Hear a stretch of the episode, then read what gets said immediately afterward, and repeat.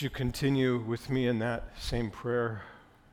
Spirit, we have nothing if we don't have you, so we ask that in this moment you would work in our hearts. Father, as we open the word, would you open us up and would you do your work? I pray in Jesus' name. Amen. Please be seated. Thank you. And uh, it's good to see everyone. Welcome for those of you that are online as well. Um, Ken got us started last week on our new series on the church. In the first few weeks, we're looking at some of the overarching realities, and then we're going to drill into some specifics. So that's what we're going to do today is another one of those overarching realities. Before I launch into that, though, I do want to uh, give a special invitation if you are a young couple in our church family, and by that I mean you're married recently ish, you can determine what that means, or you're engaged, or you're incipiently engaged. Um, we'd love to have you over, Davette, and I'd love to have you over for a barbecue tomorrow. Most of you already know that and have had a chance to RSVP. If for some reason that didn't get to you, it has now. Just come up right after the service, talk to Davette, and we would love to have you come over tomorrow. So, with that out of the way, let me um, let me read you something from our church. Uh, we call it our mission statement. We could also call it our vision statement. And the reason for that is because people argue over which is which. And so we just gave up and said, we will call our purpose statement the overarching biggest thing. And that's what Ken did last week. The glory of God is the purpose for everything and everyone. It is not about us, it is about Him and how we relate to Him, obviously. Uh, but then under that, what does it look like to live that out, whether you call that a vision or a mission or you try to parse those out or keep them together? Here's what we've said. Um, and this is something that would be true of any church that is faithful to the gospel, but everyone chooses the wording that makes sense for how they're doing ministry. So here's how we've put it Our mission is to partner with Jesus in offering our community and the world a better story and a better family modeled on Christ's redeeming love. It's to offer the community a better story and better family that's modeled on Christ's redeeming love. That's why we're here. That's what we're about. That's what we're seeking to do. And today we want to talk about what is that better story and how are we experiencing that? And I want to really kind of approach it with four simple uh, controlling ideas. We're going to cover all kinds of territory. It's going to go all, all over the place in some ways. So I want to keep four central things just in sequence. We're going to be uh, just looking at the fact that this is a better story for everyone. Sometimes it doesn't intuitively feel that way. It feels like it's for a select group, it's for everyone. Um, and then I want to ask the question for each of us to examine ourselves with what story am I living by? Not what story do I say I'm living by, but if I look at my life and really evaluate it, what's the story that's actually driving it? And then what story does God offer? And then finally, uh, will I let Him re- rewrite my script right now, wherever it needs rewriting? So if you have a Bible, would you open the Hebrews chapter 11?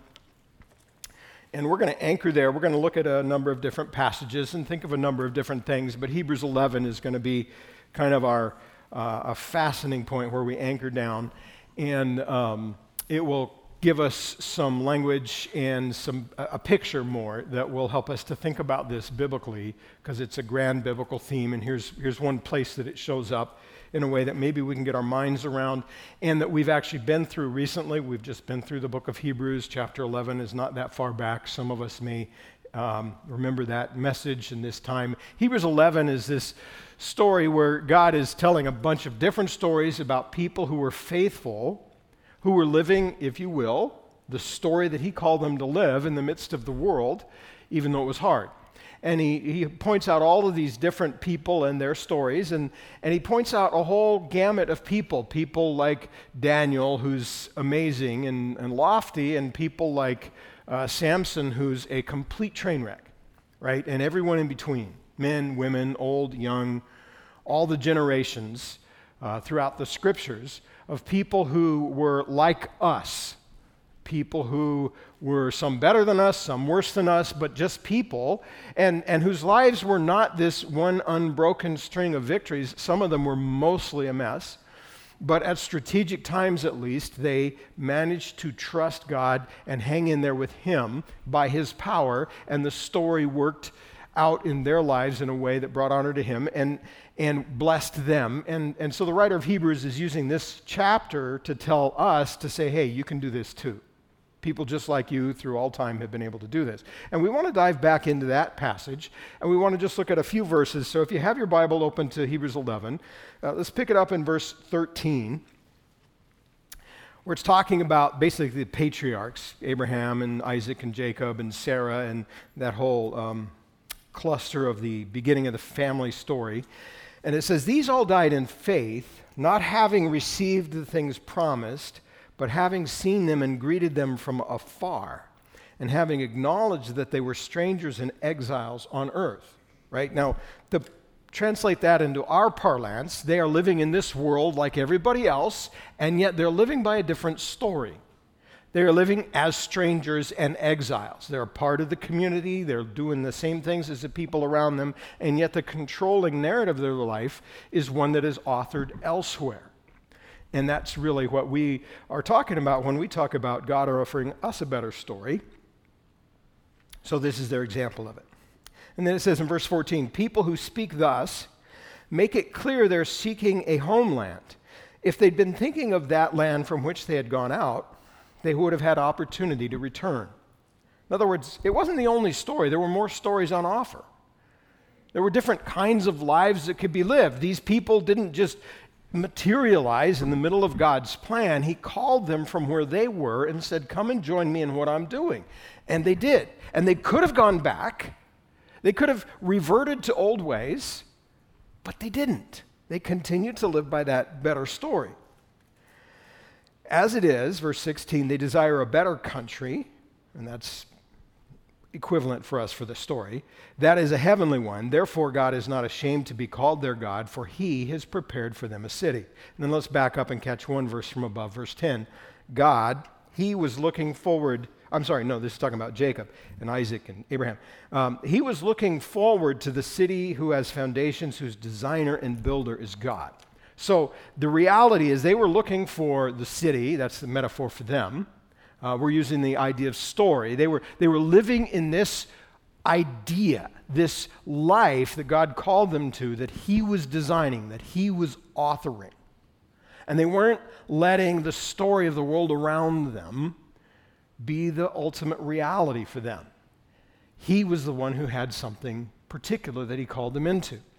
Now, as followers of Jesus, that's what he's done. He's called us into something, and he's got this story that he's writing that he's brought us into. As a family, as a church, part of what we do is we experience that ourselves, and that transforms us, and then we have the opportunity to share that with others so that it can transform them as well. That's the better story idea, right? And so these people had other options, but they stuck with this one. And that's what we're called to do. And what I want to do before we dive too deeply into what that story is, or even the stories we uh, live by, is, is maybe pull an elephant out of the corner of the room and identify it. Because I think in reality, for a lot of us, at a, at a grand theological level, right? When we're talking in spiritual terms and thinking about church and worship and prayer and, and uh, witnessing and all of the spiritual disciplines and all of the things that we would call God stuff, it's easy for us to see how my life intersects with what God's doing and how I can live in light of Him and what He's calling me to. But then there's all the rest of life there's all the other details. And for most of us, that's most of life. And, and what I really need to know is if God is writing the story, does the story actually work for me? Right? Is he just looking for monks and missionaries and ministers? Or is he looking for regular people too? And so this week I've been thinking about a, a theological question that had never occurred to me before, but since it's occurred to me, I've thought about it a fair amount, and I actually think it's one of the prof- more profound theological questions that can be asked because it has incredibly practical ramifications. And honestly, I've never heard anyone ask this question. I've never asked it before myself, and I suspect that most, if not all of you, have never asked it either. And I think it's huge. And I think it's an important question to ask as we begin to look at the idea of God authoring a story, and it's this Does God like baseball? Does God like baseball? Now, I'm not being, that sounds kind of silly and frivolous. I'm actually not being silly and frivolous at all. I really mean that question Does God like baseball? And the reason I'm asking that is because I like baseball. Right? And it's not even my sport. It's not even, it's, it's, it's lower down in my sports. And yet, I still like it. And I'm, I'm lower down on the, the, the, the totem pole of people that are really into sports. I'm probably somewhere in the middle, and it's not really my main sport, and yet I still find myself very interested. I'm a Dodger fan, that helps, except for the last three days. Ooh, you know, if you're an Angel fan, you've got two guys that you can talk about, and then just a lot of grieving because your owner gave away your whole team. I'm so sorry. That is so grim, right? But you're still checking it all the time checking the scores, checking what's happening. Is Mookie ahead or is Acuna ahead? Who's going who's to win the M- NL MVP? Is, are the Dodgers going to be able to find any pitcher other than Clayton Kershaw? Can anyone stop the, the, uh, the Braves? Uh, questions like that. If you're Alan, you're like, oh, I'm giving up on baseball because the Padres went all in and they didn't do anything with that. Sorry, Alan. Um, right? It's not really even my sport, and yet I think about it some, and I check the scores, and I'm interested in that because it's part of life and it, it interests me. There's other things in my life that interest me a whole lot more and that are a whole lot more significant to me, but aren't what would typically be called the spiritual stuff, the God stuff. Where's God in those things? Does, does God is God really interested in is he really with me when I'm changing a tire? Or when I'm changing a diaper, or just when I'm changing the world. Because honestly, you know, my life is built of the thousand mundane things. And for every one part glorious, there's like 10 parts tedious. And if God's only in that one part glorious, that, hey, the world is changing, we just did this great missional thing or this amazing worship moment happened, then what does that do with the rest of my life? And I think uh, theologically, when we think just in grand theological terms, we're good with God's writing the story and that's all great. But then we live life at every level, not just up here. And then the further down into just the details of life we go, sometimes the harder it is to find connection. And we don't have time to explore how all of that connects today. That's a much bigger topic than we can look at. But I just want to remind us that when God created us, He created this life. And a lot of the things that we think of in primarily, it's easy to see how they would relate to God and what God is doing, wouldn't even be here if it weren't for sin. Right? We wouldn't have missionaries. And they're like, you know, the seals of the, the kingdom of God. Not the or, or, or, but the oorah ones right? We wouldn't even have missionaries. I'm not sure that we would have pastors, right? And the non ministry jobs that it's easy to see, well, I see how they're helping. You know, doctors, we wouldn't need doctors, we wouldn't need cops. So many people, we say, oh, I see how what they're doing meets this particular need, but what about just an accountant or a soccer coach? Or, you know, how do those things fit it's like it's, it's easy to forget that when God designed us and when He designed this world, He intended normal life. That got subverted and twisted and damaged. And that means that His redemptive plan has to be the center of gravity for everything we do, but He still is interested in normal life. When it talks about God's glory, for instance, in Romans 11, it says, From Him and to Him and through Him are all things. To him be the glory forever. When it talks about the plan of redemption, it says, in Christ, he is reconciling all things to himself, all of creation. Last week, as Ken was helping us wrestle with the idea of glorifying God, it's whether you eat or drink or whatever you whatever you do, whatever you do. Watching baseball, sitting in traffic, Whatever you do, glorify God. Is, is, God just, is God just with me? And is God just interested in writing a story that has me out on the mission field or, or, or on the mean streets of the city helping people? What if I'm stuck in traffic like everybody else and I'm just on my way home to make dinner and do some laundry, and my mind wanders, and what I find myself thinking about is baseball. Where's God in that? And we have to remember that God has designed all of life, and He's designed us to embellish and enrich life using the gifts He's given us in so many ways. And everything about life is possible to be brought into this realm of glorifying Him and brought under His Lordship so that it is a fundamental and significant part of His story in my life. Or I shouldn't be in my life at all. If that can't be true, then it's actually sinful, which means in reality, God does like baseball. He does. And ice cream cones and laughter.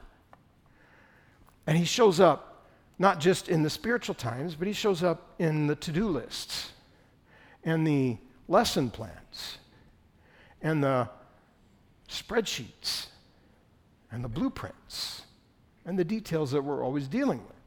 So, as we talk about the, the, the story that God offers, I think it's important for us to remember that I don't have to be a missionary or a minister. Well, I have to be a minister. That's what he called me to. But you don't have to, right? Unless he calls you to that. I don't have to be one of those things in order to be a vital and integral part of what he's doing. And, and he's a God who has a plan for all of those things to bring them together in what he's doing.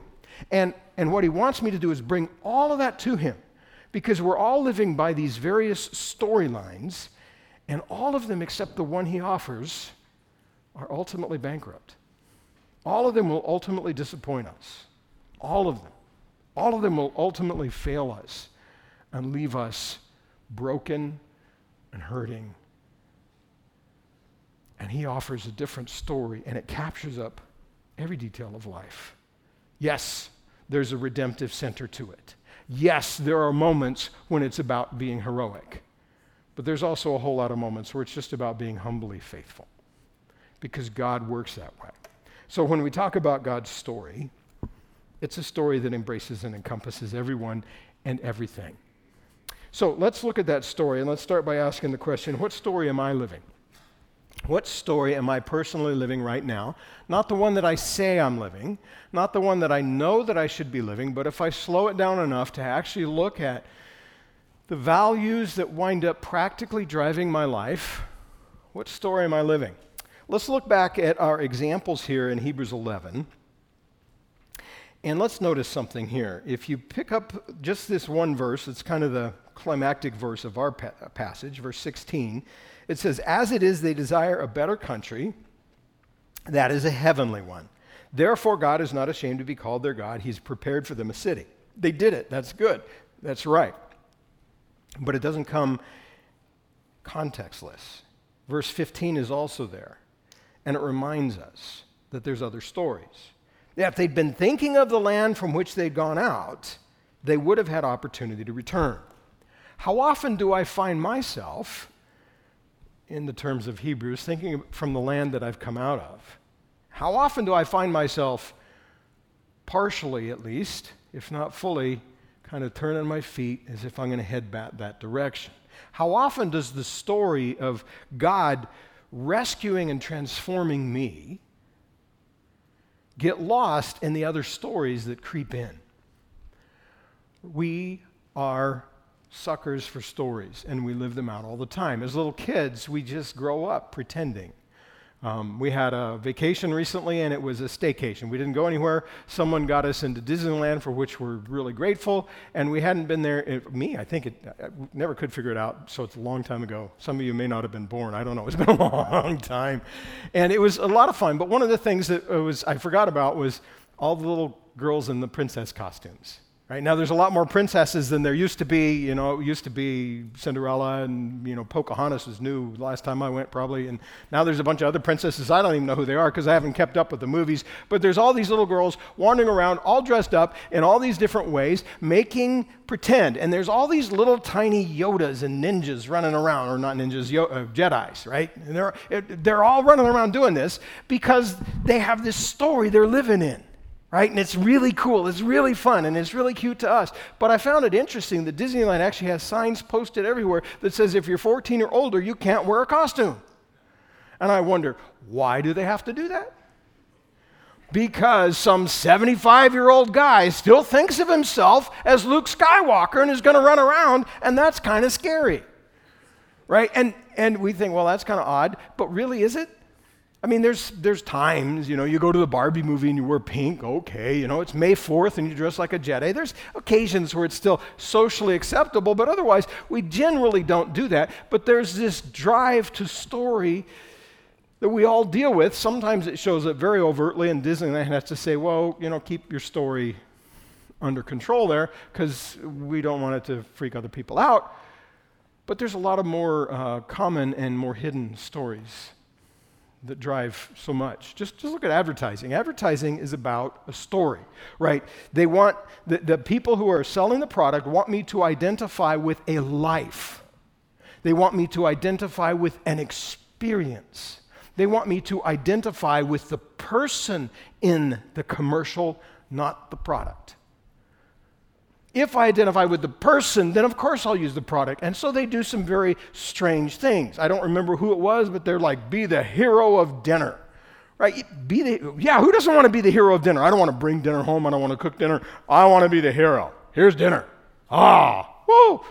Right? Or the, the Gain uh, detergent commercials, which are very bizarre. Right? In the middle of the commercial, they kind of break the flow of the commercial and have this little movie in the middle because somebody suddenly smells the scent of the fabric. It's come out of the dryer, or it's even on the subway, and now they're sniffing each other on the subway, which is creepy, but they stop time. So nobody else knows, and they're able to, ah, oh, and then they dance and all these weird things that you would never do in real life, but what they're doing is they're creating an experience saying it's kind of like that. Wouldn't that be great? Wouldn't you like that experience? By the way, here it is. When they could actually say, Smells good, cleans good, we're good, right? By gain. Ironically, uh, by the way, Discover Magazine, I learned this last night. In 2023, they just said, here's the best smelling detergents. I don't know how they determined that. Gain came in number sixth. So I don't know what they're going to do with that, but I don't know that it's all about reality anyway. It's about a story. One of my favorites is Home Depot and they have a slogan that comes and goes. I don't know, I haven't seen a commercial in a while if it's on now, but it will be again. You're probably familiar with it. How doers get more done. Right? They could say, We sell screws, but they don't. How doers get more done. I Googled and I wound up on one of their employee newsletters. I don't know how, but it was on the web. And they have a whole story about us in the employee newsletter. This is the, they don't use these words, but this is the tone. This is the epic story of our customers, the doers that get more done. And they're trying to get all their employees to go, yeah, these are the people coming into the store, these heroes of hammers, right? This is going to be great. And so the idea is hey, come to Home Depot, you doer, you, and you'll get more done which sells a whole lot more. You know, I'm going there for garden stuff, and it, it's a lot better to say, come to Home Depot and get more done than come to Home Depot and get hosed, which is actually what I'm going for, but nobody wants that message, right? It's all about a story, trying to connect me with something that I can live in for a moment. That's marketing. But it goes through every layer, doesn't it? What are the stories that drive you and me? If I really back up, the things that I, I look at how I live my life, not how I say, but how I do. What do I think is going to make me happy? What do I think is going to make me successful, significant, content? Is it the things that I acquire? Is it the experiences that I have? Is it the status that I gain? Kind of the old school American dream? Is that it? There's a new school American dream. Actually, it's a whole world dream. And it was captured perfectly in a bumper sticker that I saw in Phoenix last week. And it's intended to be funny and it's cute, but I think it's way more profound than they realize. On the bumper of the car, it said, Believe in your selfie. It's like, yeah, Believe in your selfie. I'm being funny, cute, haha. Actually, that's the problem, isn't it? Not just believe in yourself, but you've got this whole concept that may or may not be rooted in anything real, but it's how you feel, it's what you think, it's what you want. Believe in that. And don't let anyone stop you from that. You do you because that's the only right thing to do. Live that out. And it's the, the, this celebration of us as these completely autonomous individuals, and it shows up everywhere, and it shows up in my life. I suspect it shows up in your life sometimes. Right? It's that subtle story that erodes the one that's supposed to be driving my life. There's a commencement speech from 2005 that, uh, you know, most commencement speeches probably fall more or less in some way into the you do you, this is great, go change the world because you're amazing. And um, this is an author, his name is uh, David Foster Wallace. And he delivered this uh, commencement speech in 2005, and it's easy to download. I've got the whole transcript here. There's a book based on it that developed. You can watch it. It's got millions of views. Millions of people have taken their time and chosen to sit and watch a commencement speech. Time has described it as the greatest commencement speech of all time.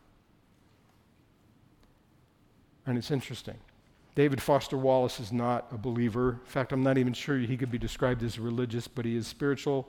And the interesting thing is, he pushes back against that idolization of self, that story. I'll just read you a few things because I think he's got such penetrating insight. And this isn't somebody who's um, listening to the word, this is somebody who's just thinking and thinking about the stories that drive our lives. And he talks about how those things just are, we don't even think about them, we just kind of absorb them. And then he says, There's actually no such thing as atheism. There's no such thing as not worshiping. Everybody worships. Now, this is a secular guy at a secular school. The only choice we get is what to worship. And the compelling reason for maybe choosing some sort of God or spiritual type thing to worship, and then he lists a bunch, including Jesus and Allah and Yahweh, is pretty much anything else you worship will eat you alive. Did you catch that?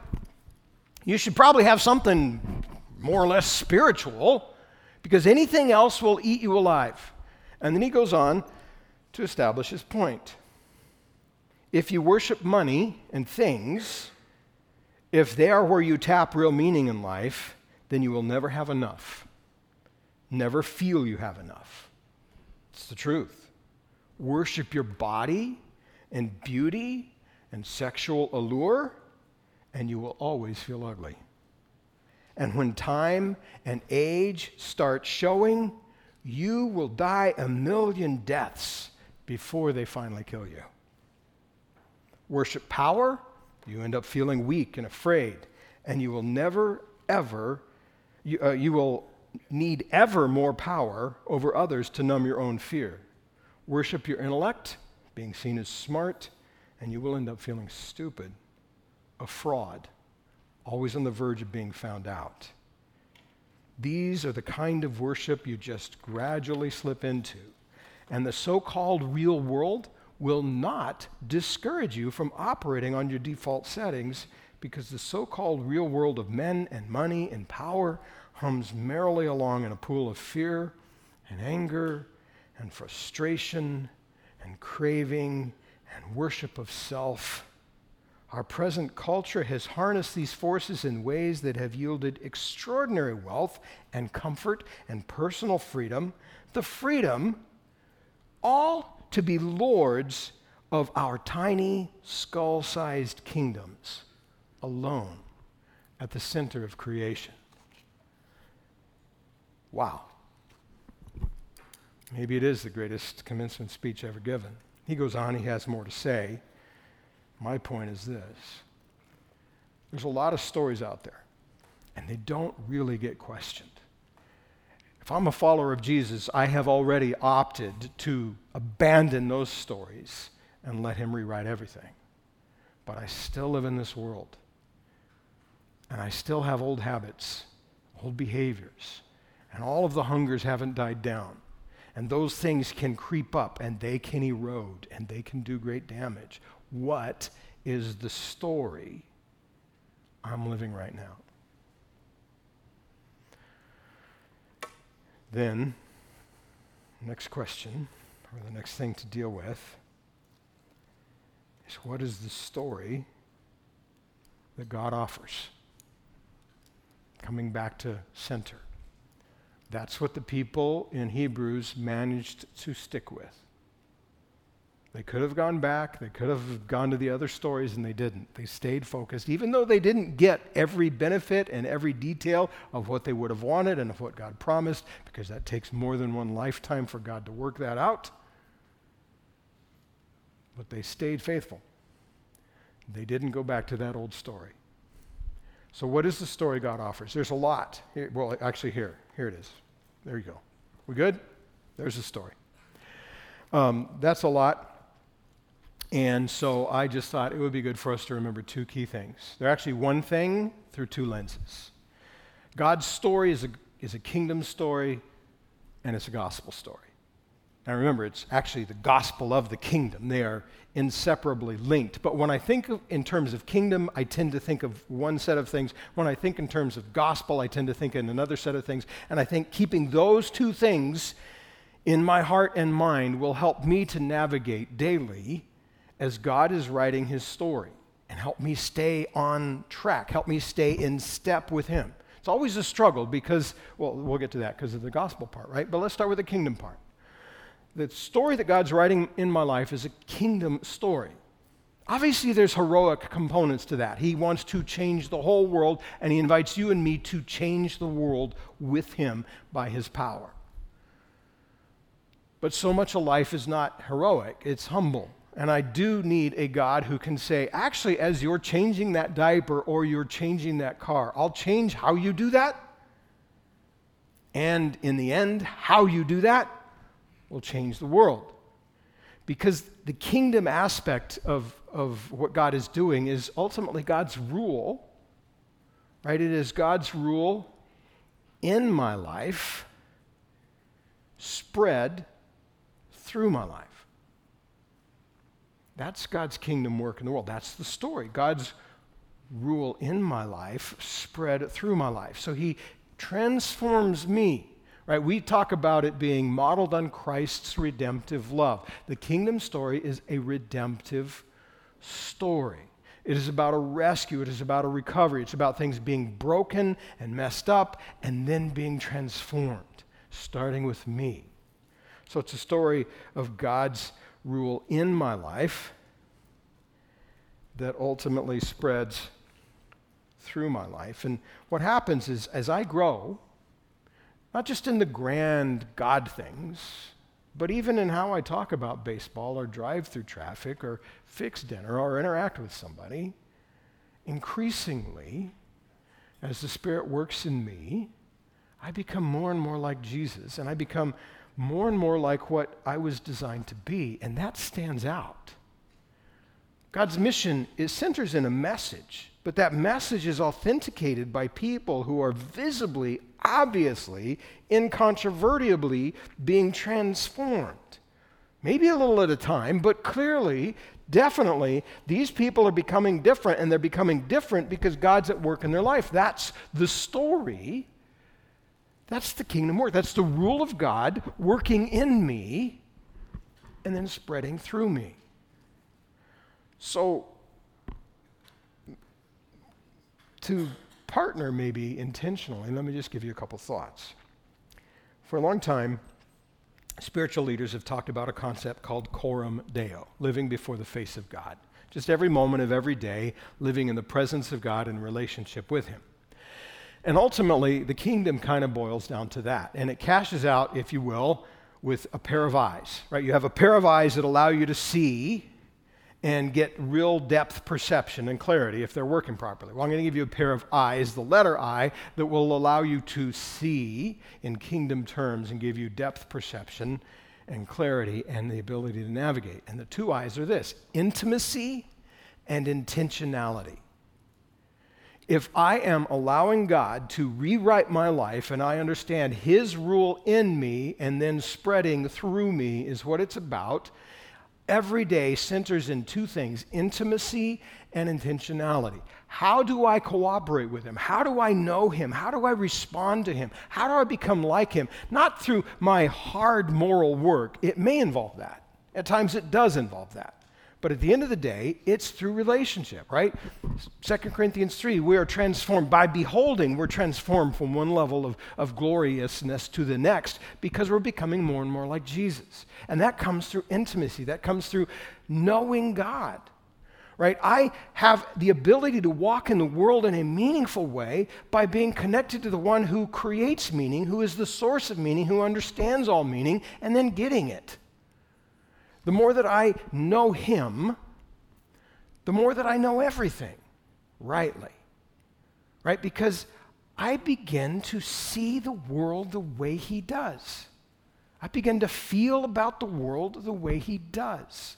I begin to see priorities. I begin to even see baseball the way that he does. And so I see, hey, that's kind of a fun thing. That's a good thing to have in life, but it certainly is a horrible God.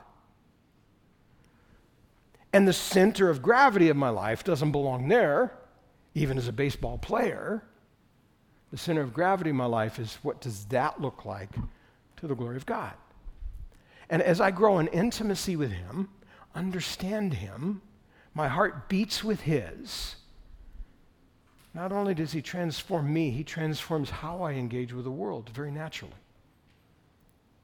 That's not to say everything happens naturally, there's work. There's no place in Scripture that says, yeah, you give up, you don't work. Like, no, there's a lot of work. But the starting point is always with God, right? And so that's the intimacy piece is I know him and experience him and love him and am loved by him. And that reshapes me. And then the intentionality comes into place. What does it look like for that person that I'm becoming to do this next thing? To live this next day? To think about this next year? To make this next choice. Right? The intentionality of somebody who is increasingly becoming like Jesus then becomes what he intends. I don't want to oversimplify. There are doubtless many other things that factor in. We don't have time to just pull all that stuff out. But at the core, I think that's true. And as, a, as an anchor point, I think that's sufficient to say, kingdom of God is God's rule in me, spreading through me. And if I want to tap into that reality, start with intimacy and intentionality as my daily experience. Right? Because if I do that, my life will be redemptive, not exploitive. How much of our lives, even those of us who aren't particularly narcissistic and selfish, but we're just human, which means we're particularly narcissistic and selfish.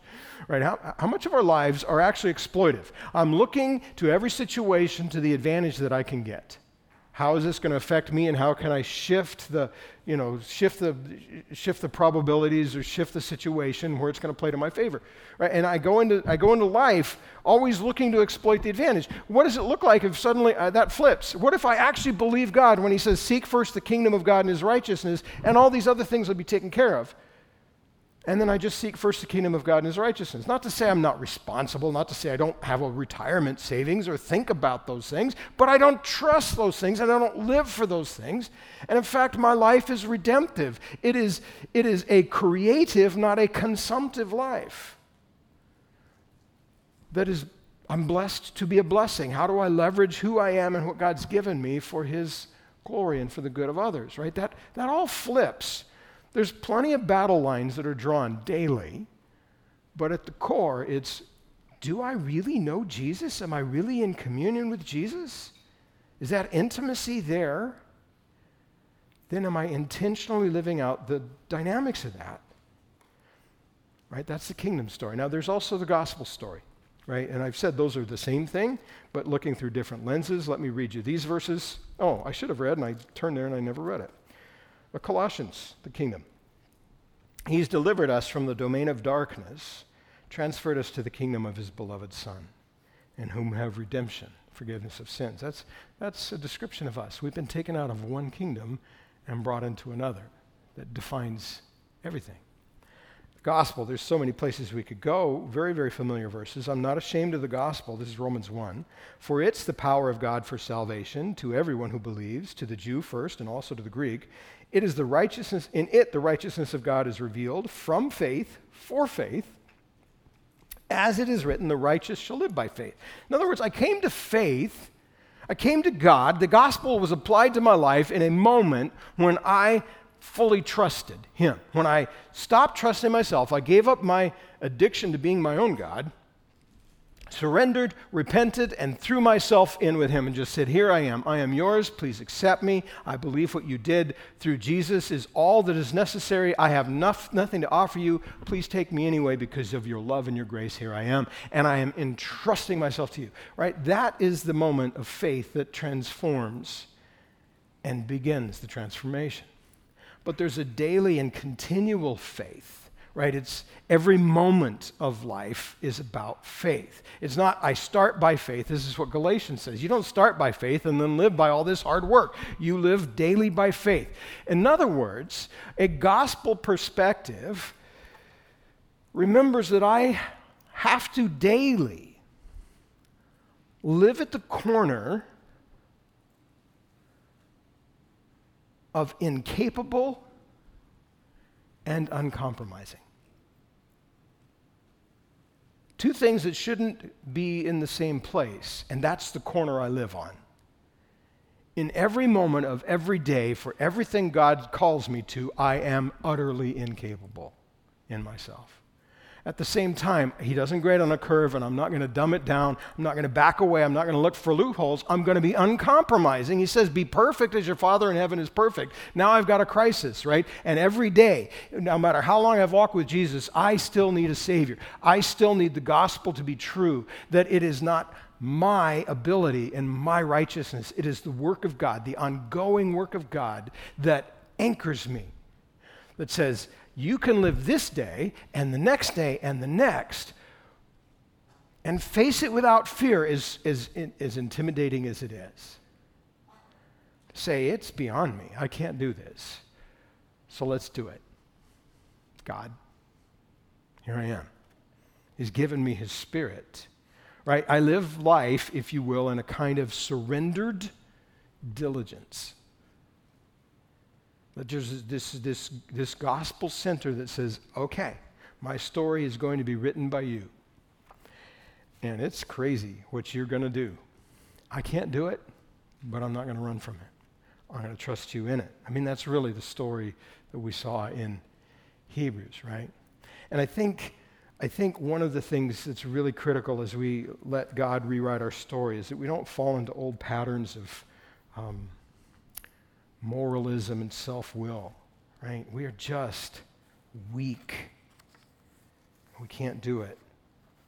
And I'm, I'm just really blessed by a, a short poem by, written by Dietrich Bonhoeffer.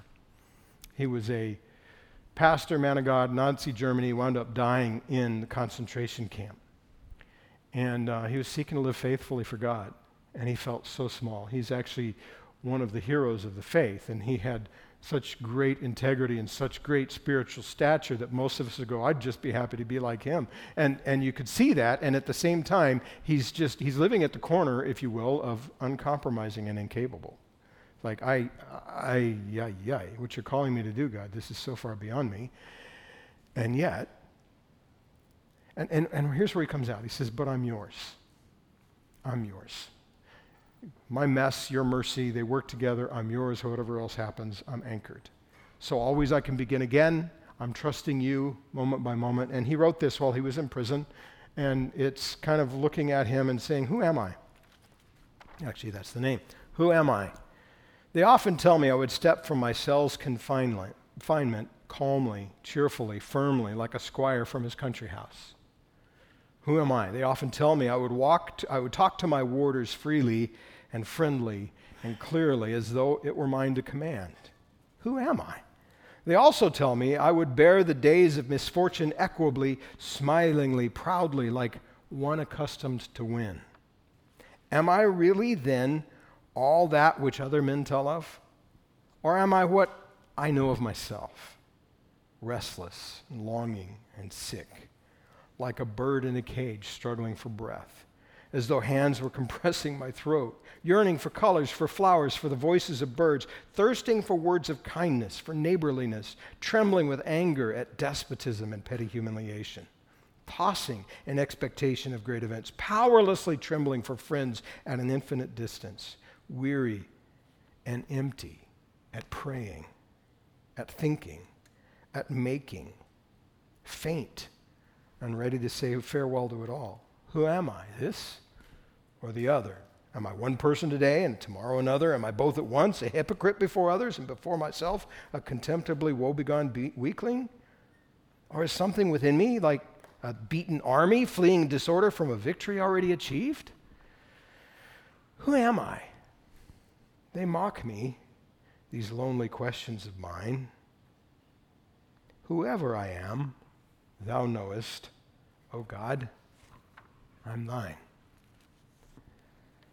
Here's someone acquainted with hard things, who was faithful to the end to walk the story God had for him, and his story is far harder than I'm sure mine will be. And he had all these struggles. Like moments, it seems like it's going great. Everyone tells me it's going great, but I see what's on the inside, and I'm struggling, and I'm hurting, and I'm scared, and I don't know. I don't know much, but I do know this I'm yours. And that's my anchor point. Right? The story God offers me is a kingdom story and it's a gospel story. I don't have to have it all together because I'm His. But moment by moment, day by day, in the little things and in the grand things, I can be part of what He's doing because I know Him and I'm known by Him and He's transforming me, and I can, by the power of His Spirit, intentionally take the next step. So the final question is this Where's your script this morning? Have you let God rewrite your script? I'm talking about that initial step where you come and say, I've been writing this story and it's not working. You know, um, David Foster Wallace, in that great speech he gave, he ultimately concluded look, we have to have something beyond ourselves. We can't just be selfish. We need to really be learning. We need to be gracious. We need to be serving others, which sounds great. And it is great, but it doesn't go far enough. It's not enough of an anchor. And do you know that three years after he delivered that speech, his wife came home and found that he'd hanged himself in their living room? He could see the problem, but he didn't find his way fully to the solution. God has a better story, one that is sufficient even in the hard things, and one that always ends well. There is no such thing as an ultimately tragic life with Christ. There may be lots of tragedy in the life, but none of us lives a tragedy in the end. George Herbert, the poet, said it this way Death used to be the executioner. But because of the gospel, he is now merely the gardener. Our bodies are seeds that are planted in the ground that will sprout again one day. What story are you trying to live by? Just hand the script over and say, I surrender. You're God, help. If you need help doing that, we'd love to talk to you. Most of you I know have done that. So here's the question Day after day, there's these constant edits. It's like an ongoing Google Doc. And God is always putting this edit, and this edit, and this edit, and this edit. And it's my job to go on there and say, accept, accept, accept, accept. Not accept, E X C E P T. Accept, A C C E P T. How terrible it is when I flip those around maybe he's got an edit for you this morning. I'm going to ask the ushers to come. We're going to take our offering. And as the offering is going by, um, there'll be just a chance to quietly pray. And I would just encourage you to let God speak to you. What edit is He wanting to talk to you about this morning? And what will you do with that? Lord Jesus, thank you for your grace and your mercy Thank you for giving us a better story. Would you help us by your grace and mercy in this moment to offer ourselves for your edits. Maybe, Lord, there's somebody here who's never surrendered and trusted. Would you bring them to that place? Help them not to resist. Help them to see your love and surrender and trust. Lord, you know where each of us is. Meet us in this moment. We pray in Jesus' name. Amen.